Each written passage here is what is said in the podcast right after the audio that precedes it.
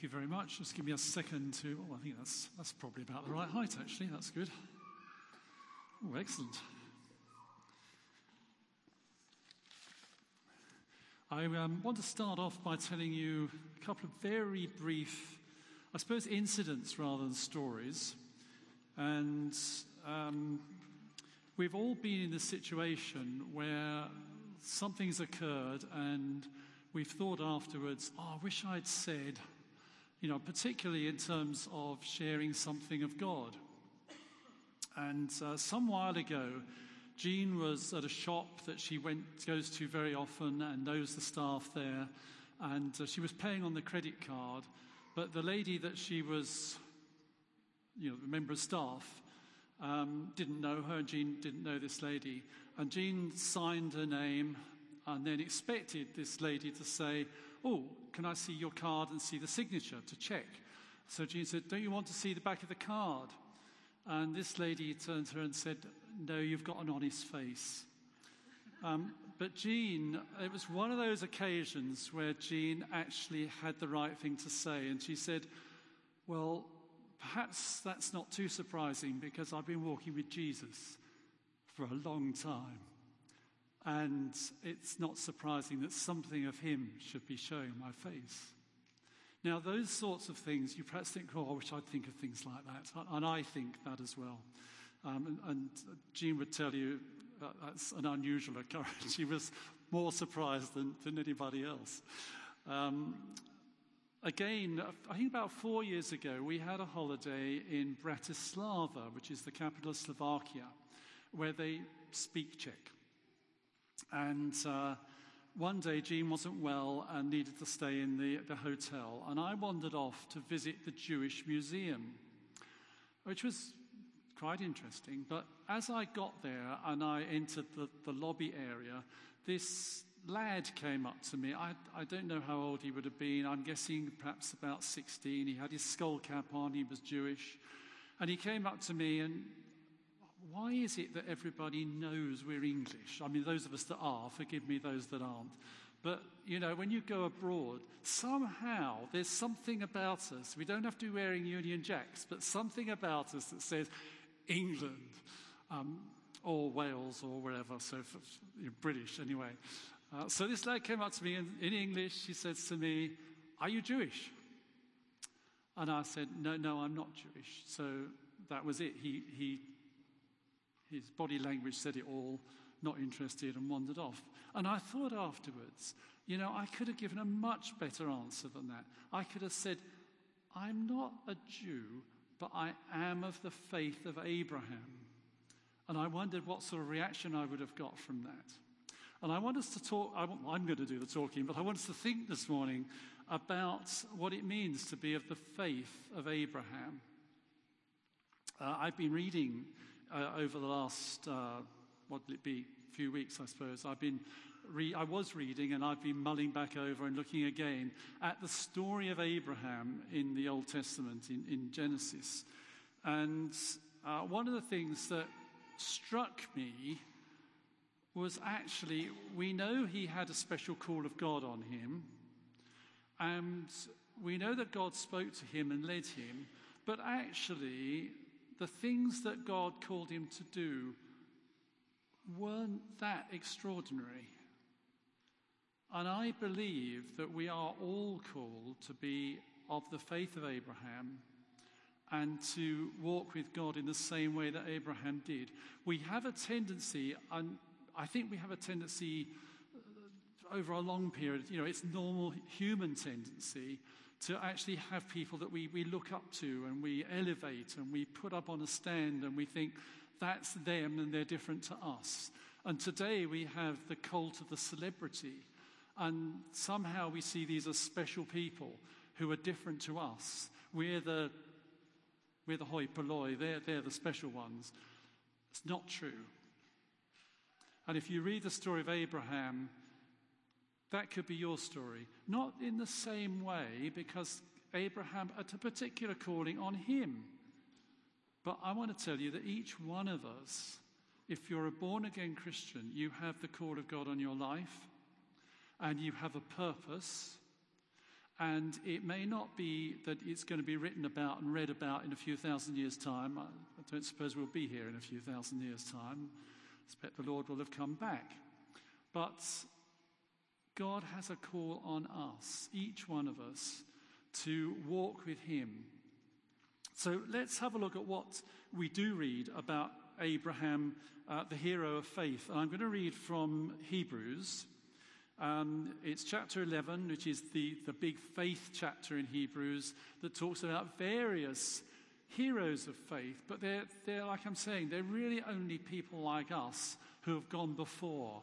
And we're being told about them and reminded about them because they have gone before us. And we need to get in line with them and follow in their footsteps. So we're looking at uh, Hebrews eleven, eight to twelve, and then we're going to skip to seventeen through nineteen.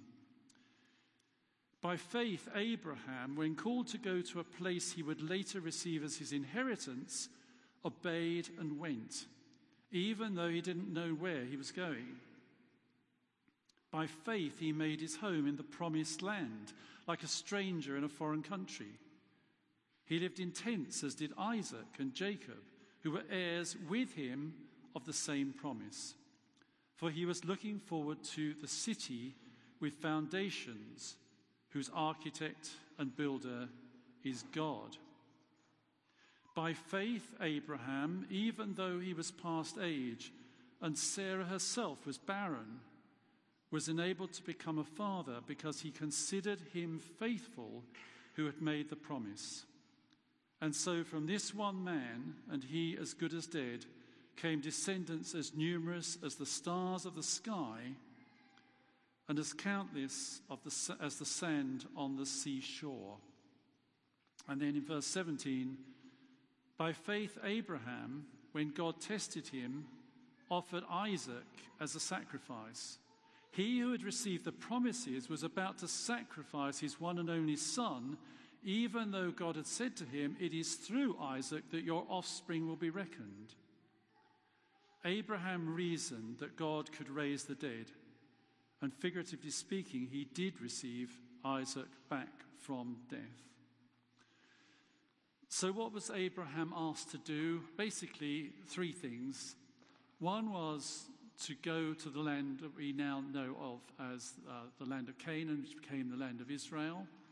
He was told to move. Now, there's plenty of people here who God has called to move and have been obedient. So in one sense, that's not that great a thing. Um, he called him to have a child. Now, it was something of a miracle. His wife was barren, and the two of them were well, well, well beyond childbearing age. But actually what he was asked to do wasn't that difficult. And the third thing he was asked to do actually was to sacrifice his son. Now, that would be difficult. But actually, he didn't have to do it. He just had to be obedient. Because if you remember the story, Um, he went to sacrifice Isaac, and before he actually stuck the knife in, God said, "Stop there, don't do it." And then he realized that God had provided a sacrifice in the form of a ram that was caught in some bushes, and he sacrificed that to God. And that was a step of obedience. And there are things that God calls us to do that are really steps of obedience. Um, steps of, of hearing what God is saying. And these things were credited to Abraham as righteousness. We read that in Genesis fifteen six, and it's referred to again uh, three places in the New Testament, three books, Romans, Galatians, and James, all refer to Abraham's faith being credited to him as righteousness. So I want us to think about um, what this means, what this faith means. And when, when God speaks. And the first thing that we need to do is to believe. When we hear God speaking to us, we feel God is saying something to us, the first step is to actually acknowledge that this is from God. We need to believe. The second step is that we need to trust in what we've believed, what we've heard. We need to trust in God that he knows what he's doing, he's called us into something, to do something, and that is what he's, he's going to bring about. And the third thing that we need to do is act, whatever that action is. We believe, we trust, and then we step out on the basis of that belief. We have to act. God doesn't call us to do something and then want us to sit still. He wants us to act. Now, there are different ways in which God speaks to us, and I'd like us just to think briefly about how God speaks to us. And I'm thinking that we are, we are all different, and God may speak to you differently to how he speaks to me. Um, I remember Jim, Jim said a few weeks ago that uh, probably when John, uh, when God's doing business with John, John doesn't look any different to the rest of the time. Um, some of you might get a lot more excited when God speaks to you.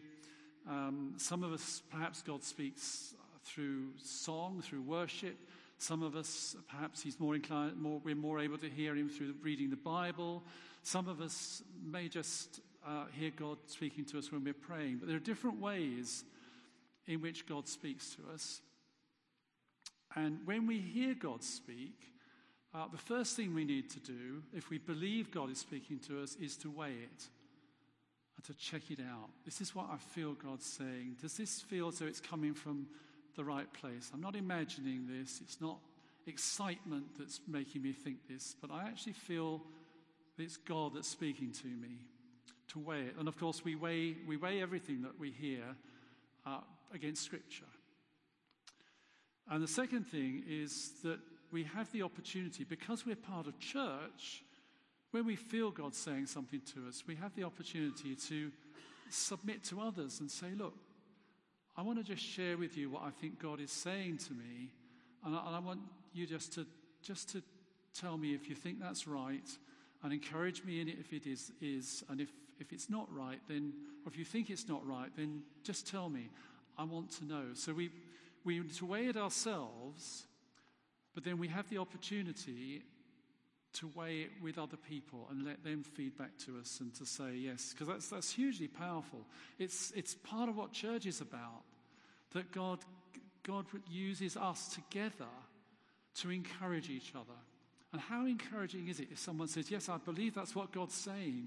Amen, brother or sister. You know, I'm, I'm with you in it, and I, I just believe that's of God. And the third thing we need to do is, when God speaks to us, to take action. He speaks to us for a reason. Now, the second way in which God can speak to us is through prophecy. And we're, we are blessed in this church to be a prophetic church where lots of people have prophetic gift. Jean and I came here eight years ago, and it was a bit of a, we had to get used to it.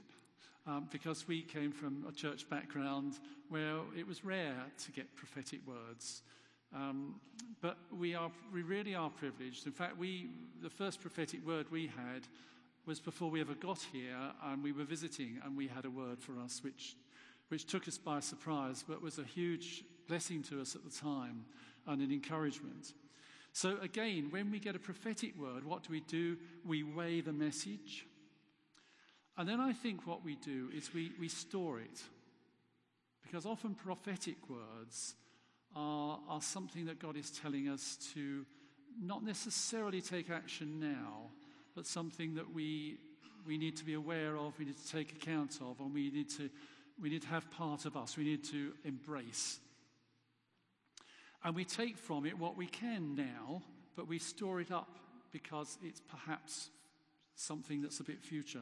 And I, I'm thinking here of Mary in the New Testament, uh, Jesus' mother, and it's said that all the things that happened around the birth of Jesus, that she stored them up in her heart. You know, here was this prophetic um, message that she was receiving from the wise men um, and from the shepherds, and and she, you know, a huge thing, but she took it on board and she she carried it. There wasn't much she could do about it. She'd got a baby. Uh, it's what he was going to become. And sometimes God's prophetic word to us is something for the future. Now, I want to go on now um, and take the opportunity for something that I've wanted to do for a while, but but haven't felt that it was the right time. And I think this is, I want to add to what I've been sort of teaching uh, with testimony. And I want to be a bit careful doing this, because I don't want you to think, oh, John thinks he's a great man of faith, because John doesn't. Um, but I hope I am something of a man of faith. And I'd like to share with you a journey that I've been, excuse me, I've been on. Um, four years ago, I reached the age at which men have traditionally retired. And uh, of course, these days, we don't have a cut-off like we used to. It used to be you've reached sixty-five, and that's it. Whatever you're doing, however important you are to the organisation you're working for, or whatever, that's it. Your birthday's come. You are now retired. Off you go.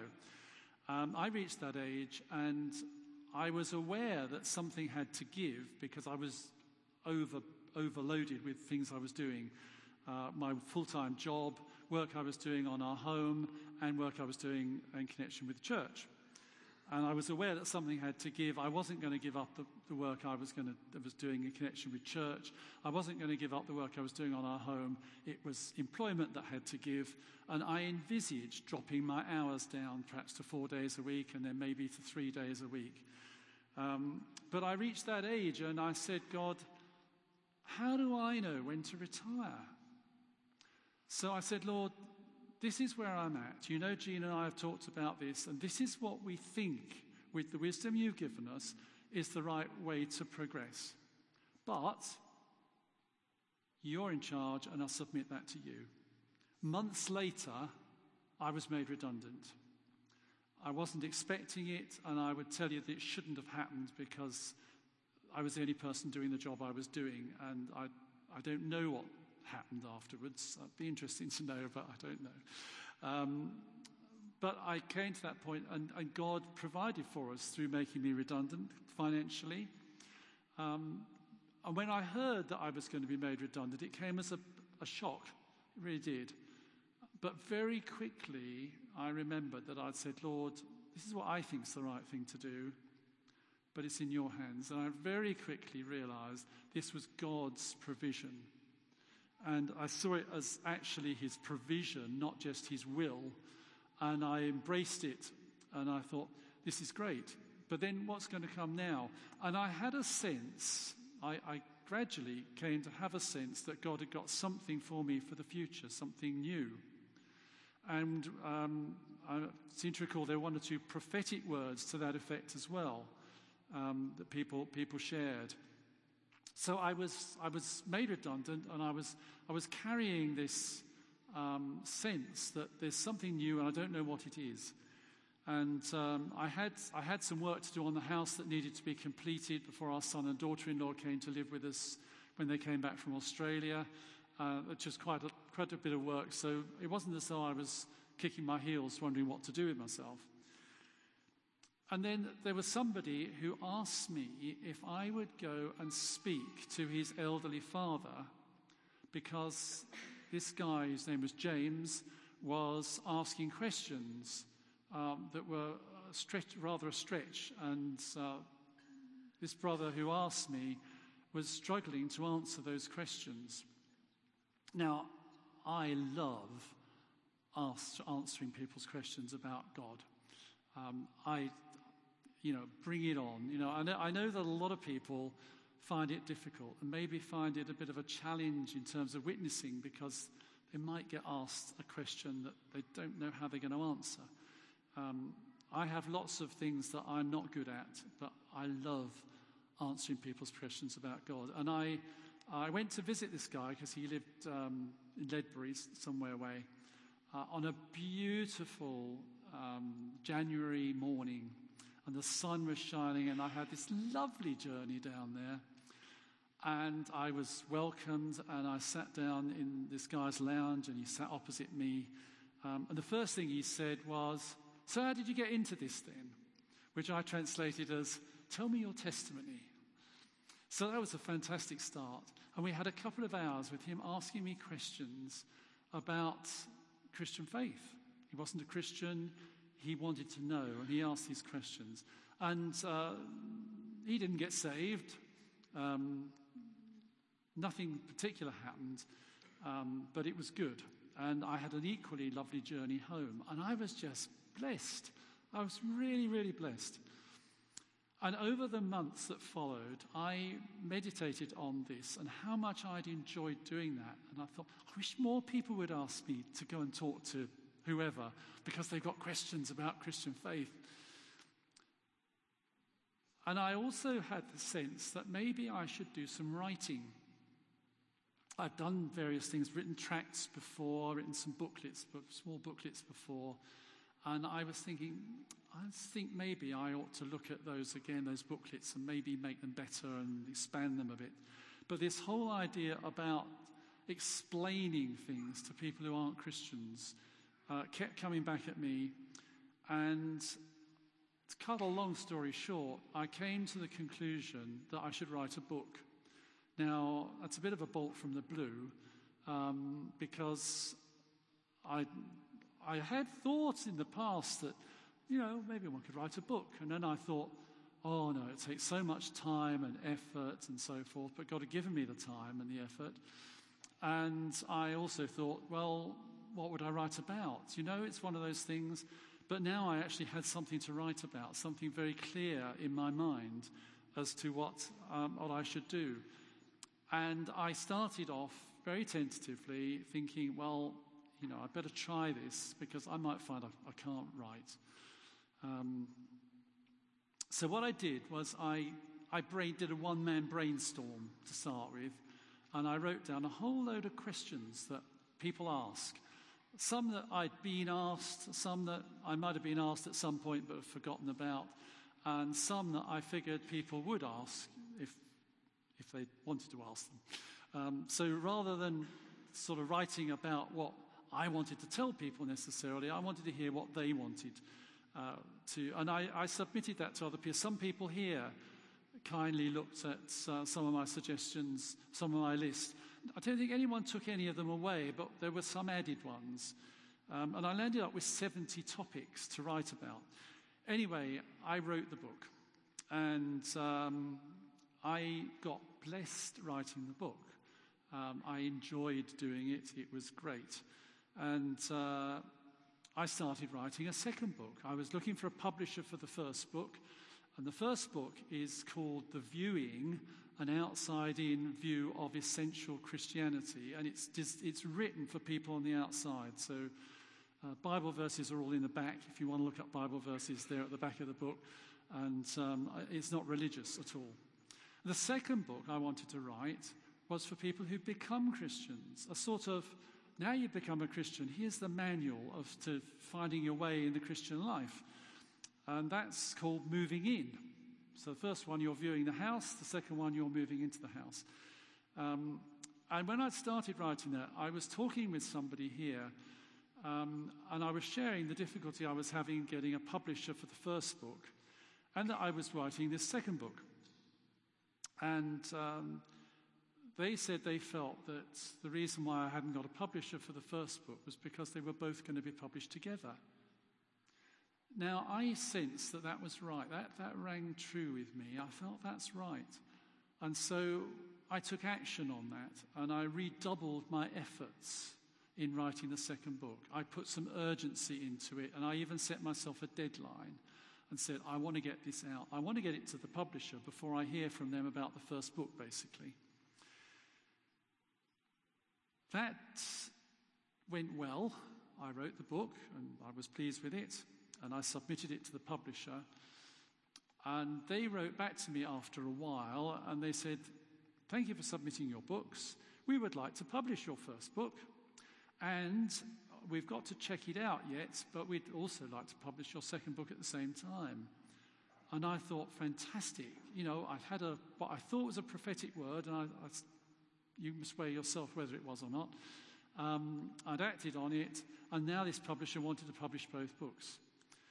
Um, but after a while, they came back to me and said, we've read your second book, and because it's got charismatic bits in it, and we are a publisher that doesn't hold with the baptism with the Holy Spirit, we can't publish it. But we'll still go ahead with your first book. So that was difficult, and that's where I am. So sometimes we hear God, we believe we're hearing God, and we act on that. But sometimes things actually don't work out quite the way we think they're going to. Now, I still believe God's in the second book. I still believe it's going to be published, but obviously not by that publisher.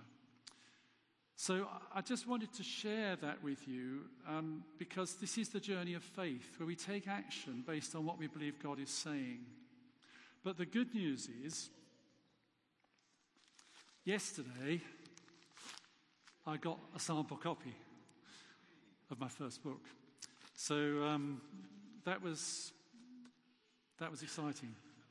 Yeah, um, that was exciting, and I was hoping to have a stock of them, uh, but they they're coming on Tuesday. But they they express mailed that to me so that I would have it uh, yesterday. So that's the way that. Sometimes things don't work out in exactly the way they think they're going to, but we, we need to hold true. I had some prophecies. Um, one of the Gordon one time prophesied that my first book would be published, and that was a huge encouragement. And I stood on that, and I I, I believe I believed it in my heart, but I also believed it because I'd had the prophecy. So I, I want to encourage you in that. Now I want to go back to um, Abraham. Sort of, because I want to talk about Lot. Abraham uh, had a nephew, Lot. Have we got the picture? There we go. Um, I thought it would be helpful to put the um, sort of family tree of Abraham. I've left loads of people out. There's lots of brothers that are mentioned in the Bible, but I've just kept uh, Abraham was the son of Terah, and he and Terah left... Uh, country they left, can't remember, um, together. Then Terah died. Um, Haran, who was Abraham's brother on the right-hand side, was also died and had a son, Lot. Um, and in the middle, I've boxed it in because it's actually interesting, because it shows the where Rebekah uh, was the son of Bethuel, sorry, the daughter of Bethuel, the daughter of Nahor, who was Abraham's brother. And it's Isaac who married Rebekah. Just thought it was useful to fill in the gaps, as it were. But Abraham and Lot went to the promised land. And the only reason why they parted company was they were both prospering so much that they were starting to have a bit of conflict between their servants because um, there wasn't room for them both to be in the same area, the same piece of land. Uh, because their herds were so great and they needed grazing and so forth. But Lot didn't always act in the way that is honourable. Um, and he, he was part of this family. He came with Abraham. And sometimes we can find ourselves journeying with somebody else against their calling and against their faith.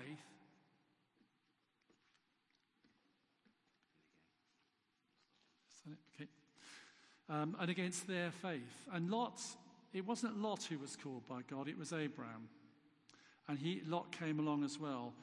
And uh, when they decided to part company, Abraham said to Lot, look, there's too, too much of us between us. We need to divide and go different places, just because of our size, not because there's any disagreement amongst us. And Lot looked out and he saw the plain of the Jordan River.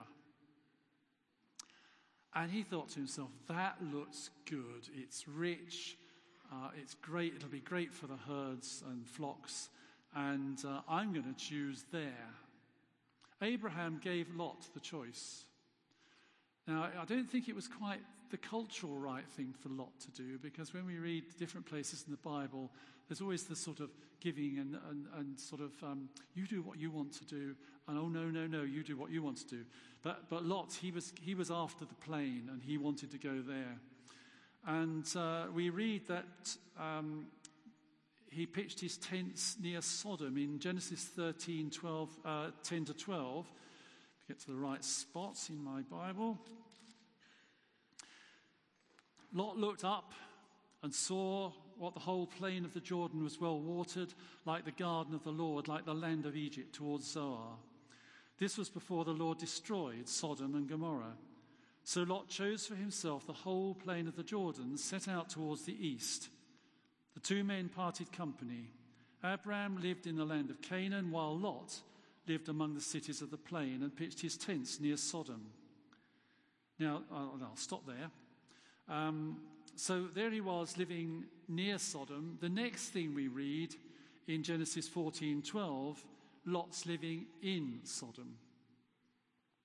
So he's, he's making bad choices, is Lot. Um, after a while, there is a battle, and um, Lot and the people of Sodom are all captured, and their, well, their, their possessions are taken away by uh, a group of kings who had allied against them. And uh, Abraham goes to their rescue, and Abraham is able to rescue them and their possessions. And then we read in, um, in Genesis fourteen twenty-two, on the right page, here we go, um, and twenty-three, the story of what happens after this rescue. Now, if you're familiar with the story, you'll know that this is the point where Melchizedek shows up, and Abraham gives Melchizedek a tenth of uh, what he what he possesses. But the king of Sodom also shows up. And this is what Abraham says. But Abraham said to the king of Sodom, I've raised my hand to the Lord, God Most High, creator of heaven and earth, and have taken an oath that I will accept nothing belonging to you, not even a thread or the thong of a sandal, so that you will never be able to say, I made Abraham rich. I'll stop there. Abraham had a sense of where Sodom was at. He had negotiated with God for the release of Lot, because God said he was going to destroy Sodom. And Abraham uh, negotiated and said, look, if the, I think it started off with fifty. If there are fifty righteous people there, are you still going to destroy the city for fifty people? And he gets all the way down to ten people. God says, no, if there are ten righteous there, I won't destroy the city for ten. But clearly there weren't ten righteous people there. And God sent uh, angels to go and to tell Lot and his family to leave, because he was going to destroy the city. And he does that. Um, and then in Genesis nineteen thirty, uh, sorry, that's not right. Um, nineteen fifteen to twenty, I probably haven't got too much time to read that, so I'm going to tell you the story instead. Um, we all know that they do leave, but, but they're rather reluctant. Um, Lot and his wife and his daughter, two daughters, um, the, the angels in the end have to grab hold of them and pull them out and say, come, you've got to go. And then there's a, another negotiation that goes on, because Um, Abra- hey, Lot is told, you need to flee to the mountains. Remember, they're in a valley, in, in a, a sort of flat valley area. You need to flee to the mountains. And Lot says, no, I, don't, I can't manage to go to the mountains. Let's go to this, this, this little town over there, Zoar. Let's go there. And so Abraham, I'm sorry, I keep saying Abraham. So the angels say, okay, go to Zoar. So he, he really doesn't want to go where he's being told to go. He doesn't want to do what he's being told to do. He doesn't want to do what God says.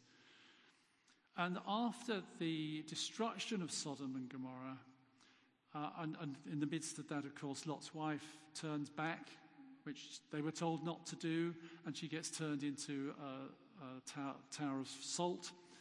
Um, they go to Zoar, and then because he's afraid, Lot goes and finds a cave and lives in a cave with his daughters. So Lot really isn't a man of faith. Abraham's the man of faith. Lot is doing what seems right to him. Uh, even though God is still looking after Lot, Lot is, is not playing, playing ball. And the interesting thing that comes out from this is that Lot, uh, living in these, uh, this cave, he's isolated. And after a while, his daughters think, well, we want to have children. Um, and they get their father drunk, and they go and lie with their father. and become pregnant by their father. And the outcome of that is two sons, one who becomes the, the ancestor of the Moabites and the other the ancestor of the Ammonites, both of whom were something of a plague and a hindrance to the children of Israel when they came back from, the promise, uh, from Egypt into the Promised Land. So we get to have a choice whether we're going to follow the faith of Abraham or whether we're going to follow Lot. Whether we're going to do what God says, have our, our ears open to hear what God is saying to us and obedient to him when he does speak to us, and whether we're going to carry on that journey. It may be that God said something to you some while ago and you heard it and you trusted it, but somehow it's got lost and you need to rekindle that and you need to come back to God and say, God, you said this to me. Can I take this back up again? I want to be faithful to you. I want to honor you. The journey of faith starts with a willingness to hear God. With a willingness to hear God speak to you. And we need to be people who invite God to speak to us. It's, it's an attitude of heart, an openness of heart to God, saying, God, I want to hear you speak. I'm yours. I want to be your servant. I want to follow you. I want to know what you want me to do. The journey of faith progresses through trusting what God says and acting on what God says. It continues by being faithful. Remember, I said that sometimes God speaks to us and it's something that we need to store in our hearts. Um, it's something we need to, to hold on to for the day when it's going to be uh, important for us to act upon particularly. So we need to continue to be faithful, and the journey of faith ends in God being glorified and us being blessed.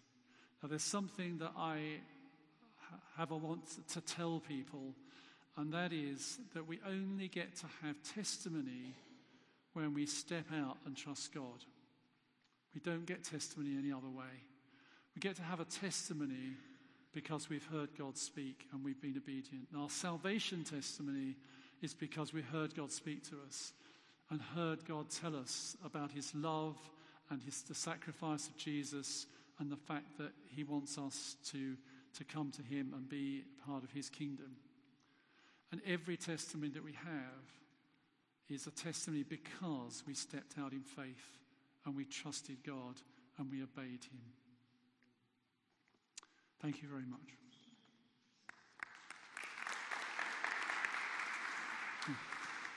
Thank you, John.